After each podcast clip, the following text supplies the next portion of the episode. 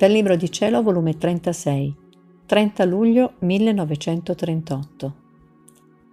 Come in cielo ci sono innumerevoli mansioni, ciascun beato terrà un Dio a sé tutto suo, come Gesù ci amava in tutte le cose create, spontaneità di Gesù nelle pene. La mia povera mente è spesso investita dalla foga dell'amore e del voler divino. Le sue meraviglie sono sempre sorprendenti, una più bella dell'altra. E il mio amabile Gesù, sorprendendomi con la sua breve visitina, con un amore che rapiva la piccola anima mia, mi ha detto, Mia piccola figlia della mia volontà, i prodigi, le meraviglie, le scene incantevoli che svolgo in chi vive nel mio volere sono molteplici e tanto belle e incantevoli che a nessuno è dato di imitarle. Tu devi sapere che in cielo ci sono innumerevoli mansioni, ma quelle preparate alle anime che hanno vissuto nel mio volere sulla terra saranno le più belle e distinte dalle altre. Possederanno armonie e scene divine incantevoli, gioie sempre nuove che sorgeranno dal fondo della mia volontà in cui sono vissute. Terranno in loro potere gioie e felicità sempre nuove in loro potere. Quante ne vorranno, tante ne formeranno, perché il mio fiat tiene virtù di creare sempre nuove gioie queste mansioni saranno il nuovo incanto di quel celeste soggiorno. Ora voglio dirti un'altra sorpresa più bella ancora. In cielo ciascun beato mi avrà dentro di sé come suo creatore, Re, Padre e Glorificatore. Mi avrà fuori di sé, proprio a lui vicino, in modo da sentirsi portare nelle mie braccia. Ameremo insieme, ci feliciteremo insieme. Non sarò un Dio per tutti, ma un Dio per ciascuno anzi mi terrà bilocato dentro e fuori di lui. Io lo possederò dentro e fuori di me, e loro mi possederanno dentro e fuori come se fossi solo per ciascuno. Un Dio per tutti. Non sarebbe piena la felicità. Chi starebbe vicino, chi lontano, chi a destra, chi a sinistra. Quindi chi godrebbe le mie carezze e chi no. Chi si sentirebbe più amato e felicitato dalla mia presenza vicina e chi no. Invece, con l'avermi ciascuno a sé, dentro e fuori, non ci perderemo mai di vista. Godremo l'amore vicino, non lontano. Quanto ci staremo amati in terra e più conosciuti, più ci ameremo in cielo. E poi quello che darò a chi ha vissuto nel mio volere in terra sarà tanto grande che tutti i beati godranno doppia felicità.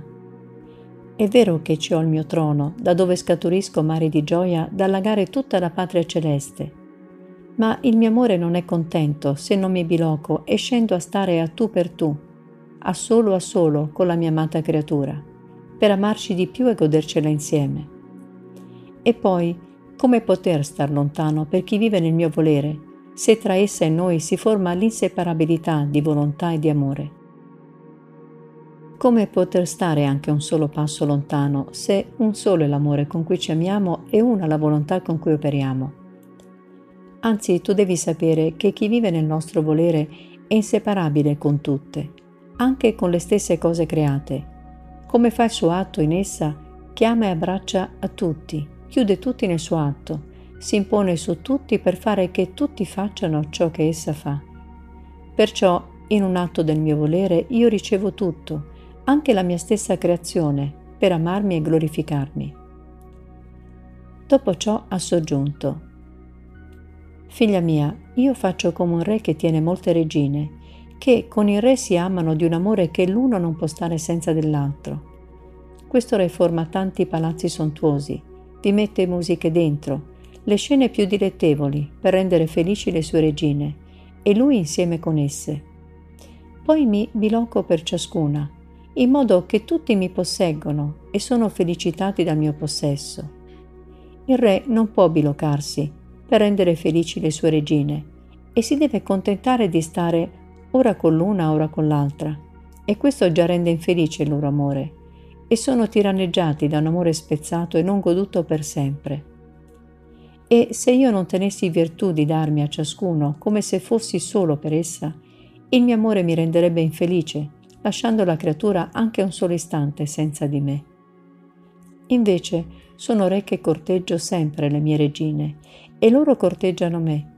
Se ciò non fosse, mancherebbe nel celeste soggiorno la pienezza della felicità. Onde continuavo il mio giro nel fiat divino e mi son soffermata a ciò che fece Gesù stando sulla terra. E il mio dolce Gesù ha soggiunto. Figlia mia, per chi vive nel mio volere e mi ama, mi pesa il silenzio.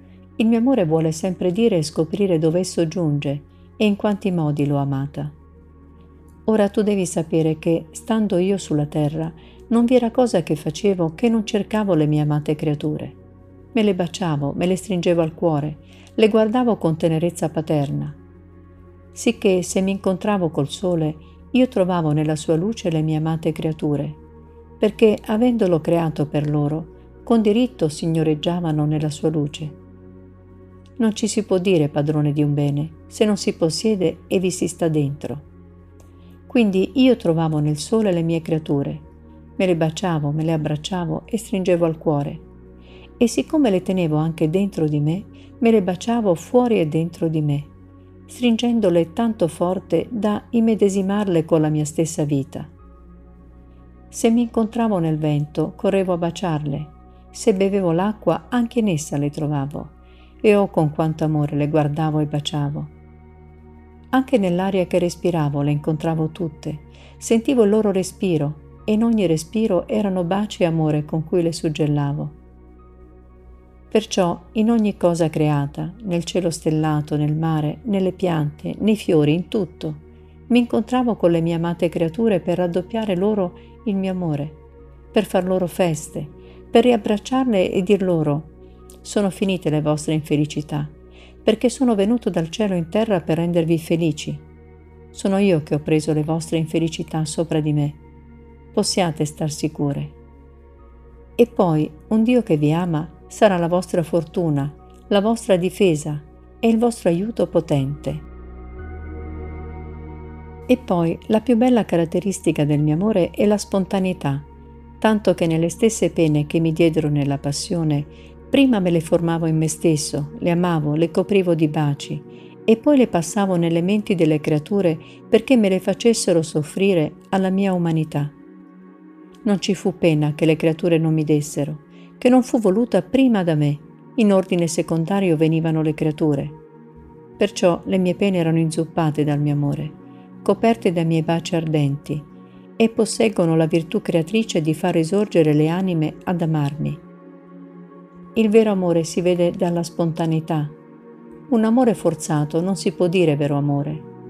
Perde la freschezza, la bellezza, la purezza, e o come gli uomini si rendono infelici nei sacrifici, incostanti, e mentre pare che amano e siccome è amore forzato, o da necessità o da persone che non possono liberarsi, si sentono infelici e amareggiati.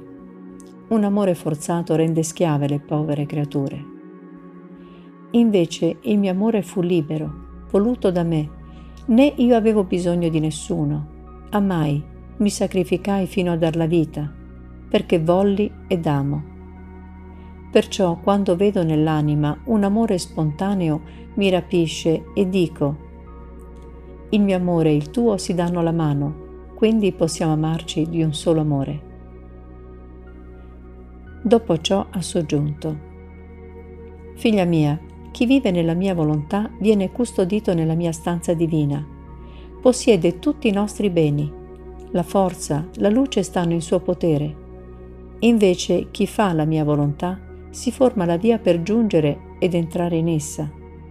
Ora nella via ci sono i pericoli, deve stare esposto al caldo e al gelo, non troverà pronta l'acqua per bere, cibi buoni per nutrirsi, letto per riposarsi.